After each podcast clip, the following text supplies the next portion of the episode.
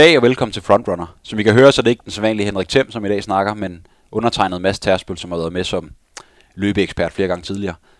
Det er i dag den øh, 19. December, det er tæt på juleaften, det er ved at være ret mørkt derude. Og vi sidder her i dag, Henrik, på Østerbro Stadion i Spartas klubhus, klubhus og skal snakke lidt om det foregående år. Men før vi skal i gang med at snakke omkring løb og så videre, så vil jeg sådan høre øh, både personligt og for lytterne, hvordan går det med dig? Det er jo et år, der er stort for dig i den forstand, at du blev, du blev far. Og jeg synes, det har været et, et rigtig, rigtig vildt år. Øh, det er ikke nogen hemmelighed for folk, som der kender mig. Jeg har haft et lidt hårdt 2018. Jeg har haft problemer med, med angst, som, som fyldte meget for mig. Men øh, 2019 har været et år, hvor jeg har haft det, haft det bedre. Forstået på den måde, at jeg kunne mærke øh, meget overskud igen, og, og kunne mærke, at jeg var langt mere mig selv. Og det har været rart at kunne mærke efter nogle, en lidt svær periode. Øh, det har også været rigtig stort for mig at være, være forældre. Det er nogle hårde dage øh, en gang imellem. Især har jeg lært det med, at hvis du ikke får din, din nattesøvn, øh, så er du øh, måske ikke så træt den første dag, men når du står på sådan anden, tredje dag, så er der altså begyndt at, at være rimelig, rimelig mærket. Så har der også været et, været et år, hvor at jeg har kunne begynde at, at løbe mere, end jeg sådan har turt øh, håbe på. Det var jo sådan tilbage i 2016, der fik jeg stillet udsigt, at jeg måske aldrig kom til at, at løbe igen, fordi jeg havde den her hoftesygdom, der hedder hoftedysplasi. Øh, jeg prøvede lidt efterfølgende og fik taget en barskoperation og håbede lidt, at jeg kom tilbage som elite-løber. Øh, det lykkedes ikke helt. Jeg begyndte at få for smerter igen, og så fik jeg også konstateret, at den samme problematik, jeg havde i venstre, havde jeg jo reelt også i, i højre, og så stod jeg lidt til at skulle igennem endnu en barsk operation. Det dræbte lidt min, min lyst til og investere rigtig meget tid og energi i det. Og så havde jeg også ondt, øh, når jeg løb. Så jeg havde en, en lang periode, hvor at, at det var svært for mig øh, med det at løb, fordi det simpelthen gjorde ondt, øh, når jeg skulle afsted. Og jeg kunne også mærke rent personligt, var der et eller andet, der, der manglede. Øh, jeg har trænet i så mange år, og det kender du også selv, Mads, at hvis du ikke rigtig kommer ud og får brugt noget energi, så har man det lidt, øh, har man det lidt specielt. Og samtidig med, havde jeg også lidt det med, hvad er det helt, jeg vil med, øh, ved mit løb? Øh, har jeg en tilfredsstillelse med at gå ud og løbe øh, 10 km? Øh, tidligere træner jeg for at blive bedre. Jeg træner for at blive den bedste. Jeg vil rigtig gerne til, til OL. Det lykkes ikke for mig. Men hvad skulle nu løb være for mig? Øh, men her i, i 2019, står jeg nu i et scenarie, hvor at jeg rent faktisk kan, kan løbe mere, end jeg sådan har turt håbe på. Øh, jeg har haft uger, hvor jeg var oppe og, løbe omkring 100 km, og det er meget for mig. Meget mere løb jeg sådan set ikke, da jeg var eliteløber. Al min træning lige nu er, er rolig kilometer, øh, sammen med venner, øh, eller alene, eller, eller sammen med den lille, eller, øh, eller min kæreste. Løb er for mig lige nu et sted, hvor at jeg får overskud, et sted, hvor jeg får energi, øh, et sted, hvor jeg får forventet nogle tanker, jeg vil helst ikke lave træning, der, der dræner mig for, for energi, så det er ren og skær overskudstræning, når jeg tager løbeskoene på og kommer ud. Og jeg kan heller ikke helt afvise, at jeg i, i 2020, hvis alt går vel, også godt kunne finde på lige at tage et startnummer på et par gange, og så stille op i øh, nogle løb.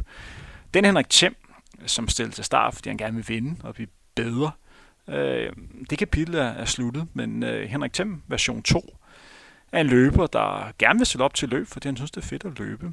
Øh, så, så man skal ikke blive overrasket, hvis man lige pludselig ser mig stille op i, i løb i, i 2020, fordi jeg kan simpelthen ikke lade være. Ah, det er jo rigtig dejligt at høre, og vigtigst af alt, at, at du har det bedre som person. En ting er løbet, men at du har mere balance i hverdagen. Og det får mig til at tænke på, i 2016, da du havde hoftedysplasi, og, det, og du, du havde store smerter, og egentlig også, da du prøvede i 17 at løbe igen, så siger du i 18, og specielt her i 19, at det begyndte at gå, gå virkelig fremad på det personlige plan du blev forældre, og du har måske fået et andet syn på løb.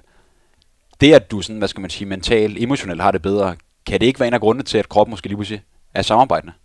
Jo, det tror jeg. Øh, jeg tror også, at det med, at man sådan mentalt har lært sig selv bedre at kende, og har lært, øh, at det er ok, at der er ting, der er svære. Det er ok, at der engang er en dag, der ikke er, er særlig gode. Det er ok, at du engang med laver ting, som ikke er, er helt perfekt. Øh, du er trods alt kun et, øh, et menneske, og du gør det så godt øh, du kan. Og så det med, at at jeg er blevet forældre til, til, en, en lille pige, det gør jo bare, at når jeg sidder med hende, så er jeg tvunget til at glemme alt andet. Jeg siger ikke, at løsningen på alt ligger i at, at få et barn, men for mig har det været en måde at se tingene på en anderledes måde. Øh, nu er der så nogle andre ting, man, man går og tænker på, men det er ikke de her sådan, deciderede sådan angstting. Jeg har stadigvæk angst i kroppen en gang imellem, og så vil det nok være altid øh, for mig, men øh, jeg føler, at jeg sådan er, er bedre til at kunne, kunne håndtere øh, de ting, der, der kommer op. Og, øh, men igen, det hele, er, det hele er en proces.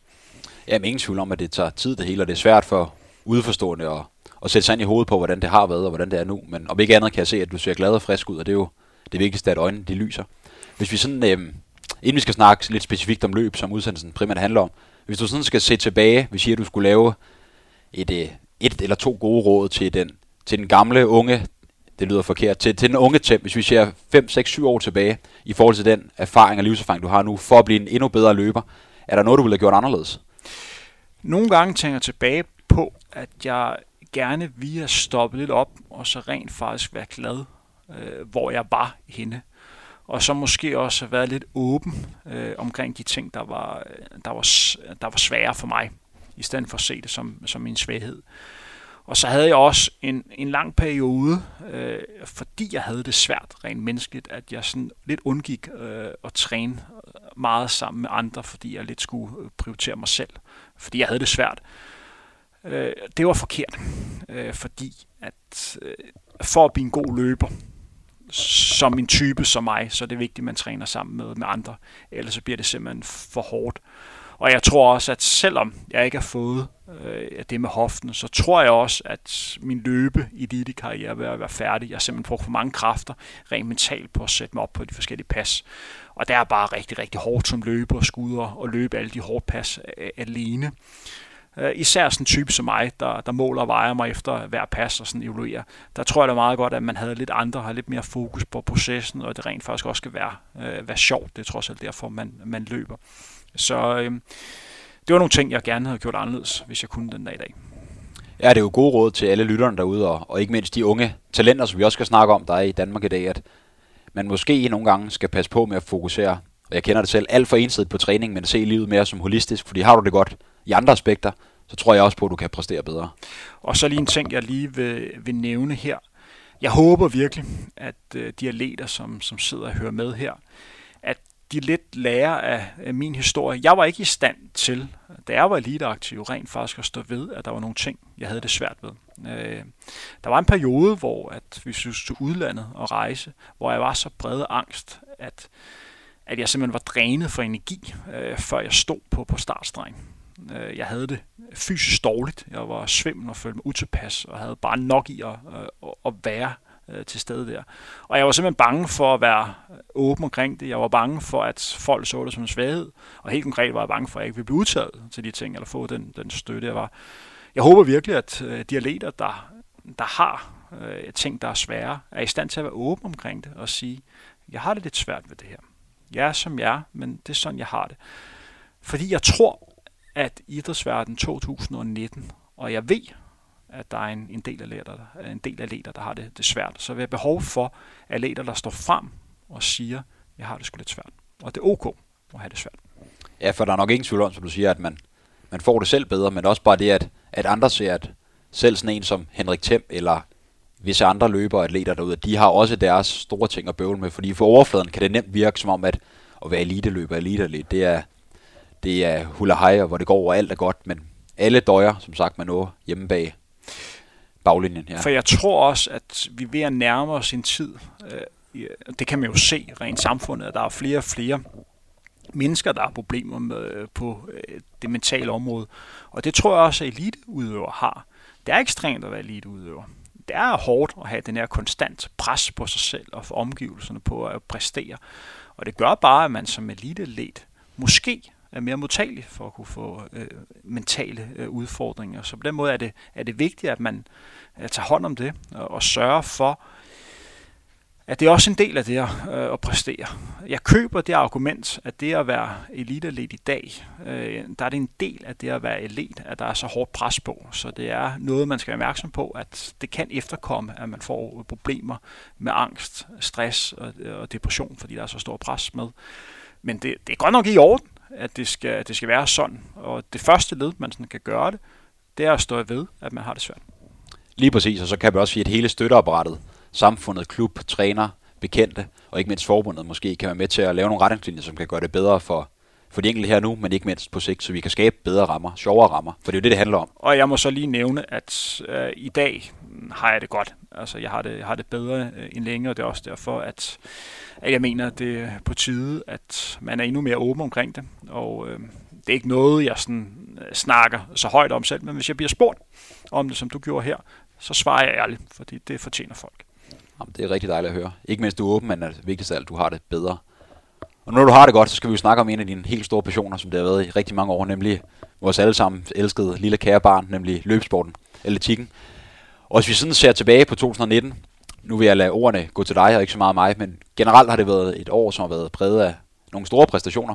Både resultatmæssigt, men også tidsmæssigt i form af, af verdensrekorder.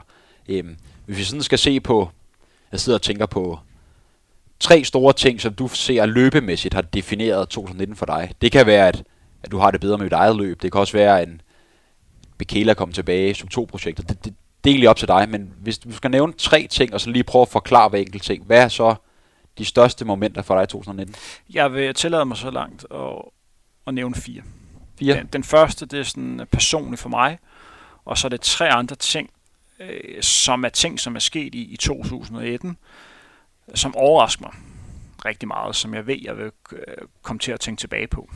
Øh, den første, den personlige, jeg var så heldig at være i stand til at kunne løbe, kunne løbe maraton igen. Øh, kom ikke maraton. Jeg stillede til start sammen med min øh, lille pige, der var med i øh, en babyjogger. Øh, og så løb jeg ved siden af min øh, kæreste, der skulle løbe sit, øh, sit første maratonløb. Det var en kæmpe oplevelse at få mulighed for at kunne løbe det, som jeg ikke troede var, var muligt. Øh, det med, at jeg løb i et tempo, som var roligere end det, jeg kunne det gjorde bare, at jeg kunne nyde det at løbe maraton meget mere end tidligere. Og det var en stor folkefest for mig. Det var virkelig en, en skøn oplevelse at få lov til at kunne nyde det at løbe maraton på, på en anden måde. Så jeg var rigtig, rigtig glad hele vejen igennem for at få øh, den oplevelse. Og gøre det sammen med min, øh, min kæreste og mit, øh, mit lille barn. Det, øh, det, var, øh, det var en smuk dag. Udover sådan det familiære i det, hvilket er, er nok, så at sige. Altså, det er jo helt vildt stort at løbe med sin lille pige og sin kæreste.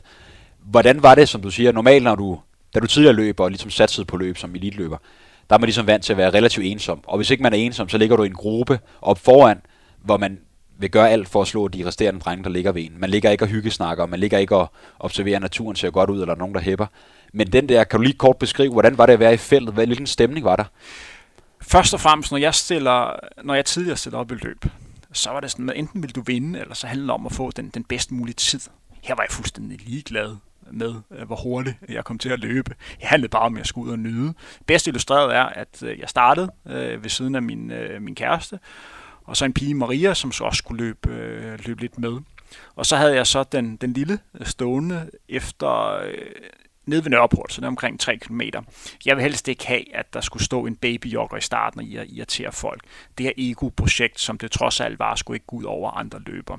Øh, så derfor øh, har jeg aftalt sådan, at øh, jeg starter ud sammen med de andre for at kunne få registreret samtidig. Og så ville jeg ellers så løbe hurtigere i starten, og så kunne jeg lige nå og øh, lige hente den lille, der blev passet af mine forældre der ved, ved Nørreport, og så også mulighed for lige at give hende lidt at spise og sådan noget. Så jeg drønede sådan i stedet starten og, øh, og, og løb stærkt. Og så derefter fik jeg så fat i en lille, og så vendte jeg så på de to andre. Men fra det punkt, jeg hentede en lille, efter tre km til de andre kom, der gik jo sådan et minut eller halvanden, som jeg bare smider væk der, fordi jeg står og venter. Og så undervejs i løbet stoppede jeg også op, for lige at give den lille noget at spise og sådan noget. Det ville jeg jo aldrig gøre, hvis det handlede om at komme øh, hurtigst muligt hen. Men det med, at man accepterer, at det er ok, at man bruger lidt mere tid. Om det er det slet ikke det. Det gør også bare, at jeg havde mulighed for at kunne hilse på alle dem, som hilste på mig, og, og det har du normalt ikke tid til, for der var der fokus på, at du skal fremad, men det gjorde, at man kunne nyde det meget mere, så det var, det var virkelig en stor oplevelse for, for mig, og noget, hvor at jeg fik en masse energi og var, var høj efterfølgende, fordi det var noget, som jeg ikke havde troet, at jeg skulle, skulle opleve igen, så det var jeg det var rigtig glad for. Og jeg havde lidt frygt undervejs, at, at jeg ville begynde at få problemer med min hofte, men der var absolut øh, ingenting. Og der tror jeg lidt af det, som du nævnte før, noget af det også, at hvis du sådan rent mentalt har det godt, det er ikke alting, øh, man kan undgå, men til en vis grad er du altså bedre, bedre stillet, hvis man er godt kørende på, på det område. Og det var jeg virkelig øh, den dag. Og så var det også, øh, når man arbejder med øh, et løb og, og hjælper øh, motionister i at blive bedre til at løbe. Det med at være med i løb, hvor du kan se, at der er rigtig mange løbere omkring dig, der har det svært, fordi det er virkelig varmt, mens du selv rent faktisk har det godt.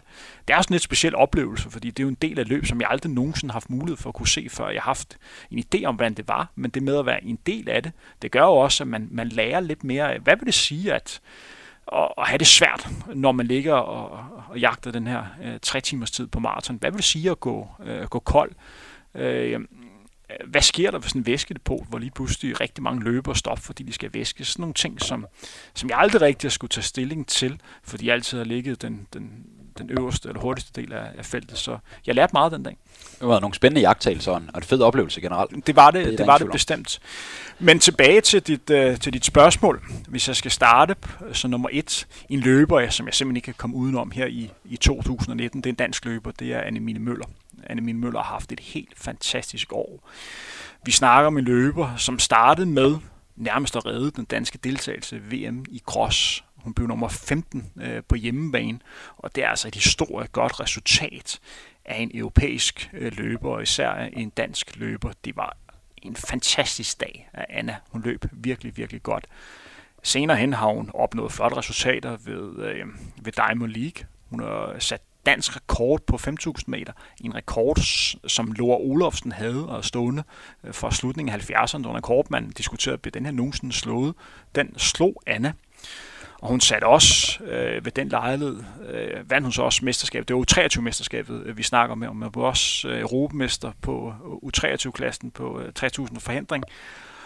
Og sæsonen øh, fortsatte jo med, at hun havde jo et helt fantastisk øh, VM, hvor hun satte dansk rekord igen, kom i VM-finalen og var ufatteligt tæt på at sætte, øh, sætte nordisk rekord. Det var inden for et halvt sekund, så hun slåede Karolina Grøvdals rekord. En løber, som hun, hun slog i, i finalen. Hun viste takter, der gjorde, at det var ikke helt umuligt at tro, at hun kunne løbe under 15 på, på 5.000 meter. Og så kommer hun så tilbage og øh, genvandt sit europamesterskab øh, i cross i U23-klassen, på en måde, som var så overbevisende, at jeg sad efterfølgende og tænkte, hun kunne nærmest have vundet sølv øh, i seniorklassen.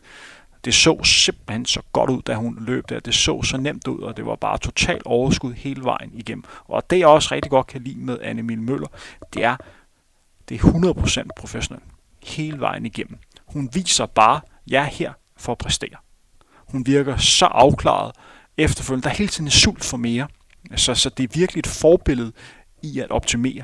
Det er Annemie Møller. Jeg ved godt på nogle måder, hun er også en løber, der, kan, der skiller sig lidt ud, fordi hun er lidt anderledes end den typiske løber, men hun er perfekt designet til at øh, for at optimere, øh, for at blive bedre, og hun bliver rigtig spændende at følge i 2020, hvor vi har et år, hvor der er Europamesterskabet øh, på banen, hvor det er ikke helt utænkt, at hun kan blive, øh, blive europamester.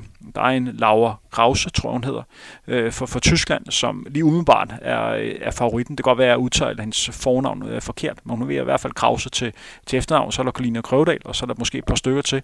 Men på en god dag kan hun godt blive europamester.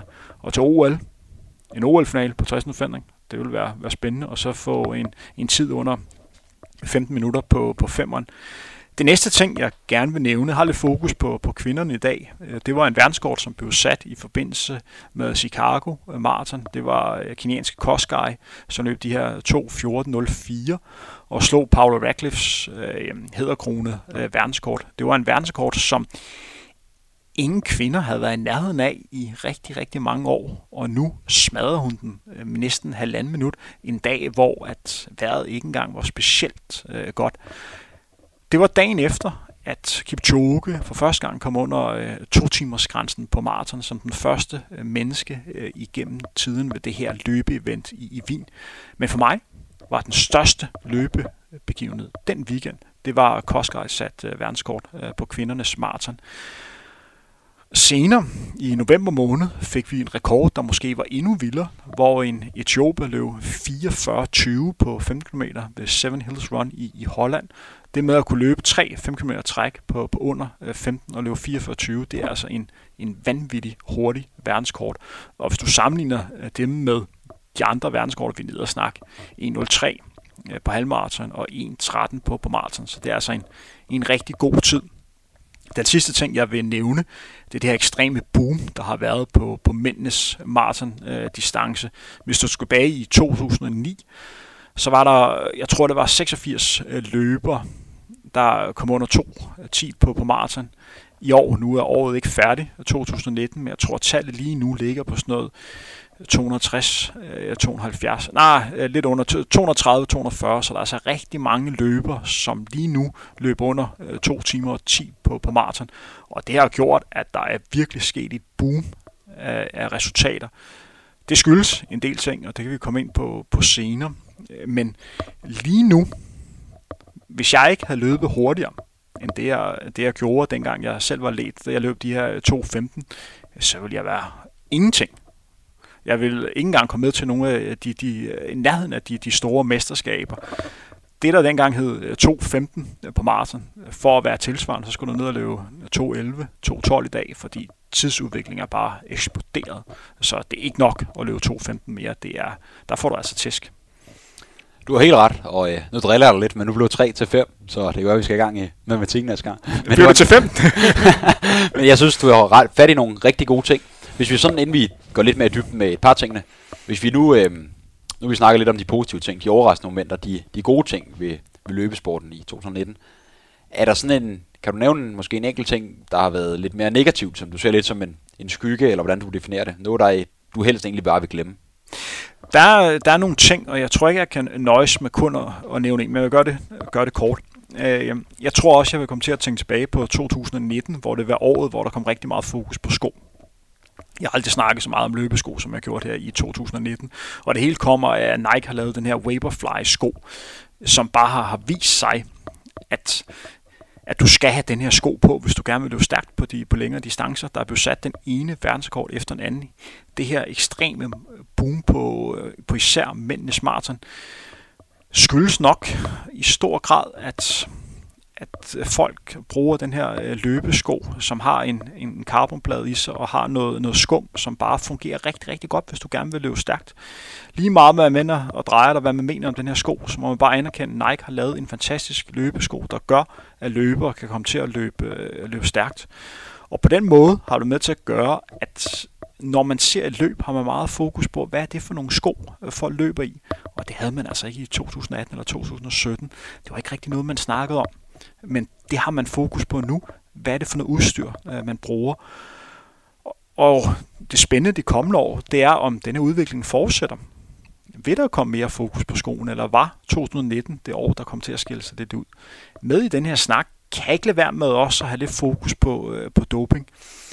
Der er engang med nogle, nogle atleter, der bliver, bliver taget for doping i, i, i løbesporten. Men med det her markante resultatboom, vi har fået, og der også været nogle resultater, hvor man tænker, kan det her virkelig lade sig gøre under de her forhold, der løbet i? Kan man ikke lade være med at tænke, om løbesporten måske har et større dopingproblem, end man lige udenbart tror. Fordi faktum er, at der bliver løbet rigtig stærkt i øjeblikket. Også historisk stærkt. Og den sidste ting, som man også skal være øh, opmærksom på, det er jo det her verdensmesterskab, som, som var i Doha, som blev afviklet i slutningen af september, starten af oktober. Det var et mesterskab, som var meget omdiskuteret, øh, fordi det blev afviklet i, øh, i en golfstat, øh, der ikke prioriterer menneskerettigheder øh, særlig højt. Jeg synes faktisk, hvis man kigger isoleret på resultaterne øh, ved verdensmesterskabet, de opgør, man fik på banen, så synes jeg faktisk, man fik et mesterskab, hvor der var rigtig fede opgør inden for atletikken, der på mange måder viste det, at atletikken rigtig gerne vil vise frem, nemlig nogle, nogle fede, spændende opgør, men øh, nogle gode verdensklasseleter. Stort set alle løb på banen var interessante løb, der blev afviklet øh, på et højt, højt sportsligt niveau. Men det er også et mesterskab, øh, hvor der var rigtig, rigtig få mennesker øh, på, på stadion. Og det er også et mesterskab, hvor der havde ekstreme varmeforhold øh, ude for stadion, der helt sikkert har påvirket øh, atleterne. Det bliver spændende at se, om det er noget, man også vil se i, øh, i fremtiden, eller om det var et år, som, som stak, øh, stak lidt ud. Er det noget, vi skal vende os til, at mesterskabet en gang imellem skal til en oliestat som, øh, som Katar, eller var det her noget, man lige skulle prøve af, og så tænkte man, at ah, det, det, det skal man ikke igen? Det bliver spændende. Ja, det er jo netop der, hvor, hvor sport og politik og generelt ens syn på samfundet, det kommer til at gå op i en højere enhed, eller så går det netop ikke op i en højere enhed. Fordi at pludselig så er der ikke kun fokus på sport, men også omkring de omkringliggende omstændigheder i forhold til... Må jeg sige en ting så? Selvfølgelig, ja. Det næste, vi skal komme ind på her, det er, at vi havde jo verdensmesterskabet i, øh, i cross i Aarhus, som var et fa- fantastisk øh, mesterskab, og det var et mesterskab, som blev afviklet under flotte forhold. En øh, marts, da vi var begge to derovre, den her sidste lørdag i, i marts måned.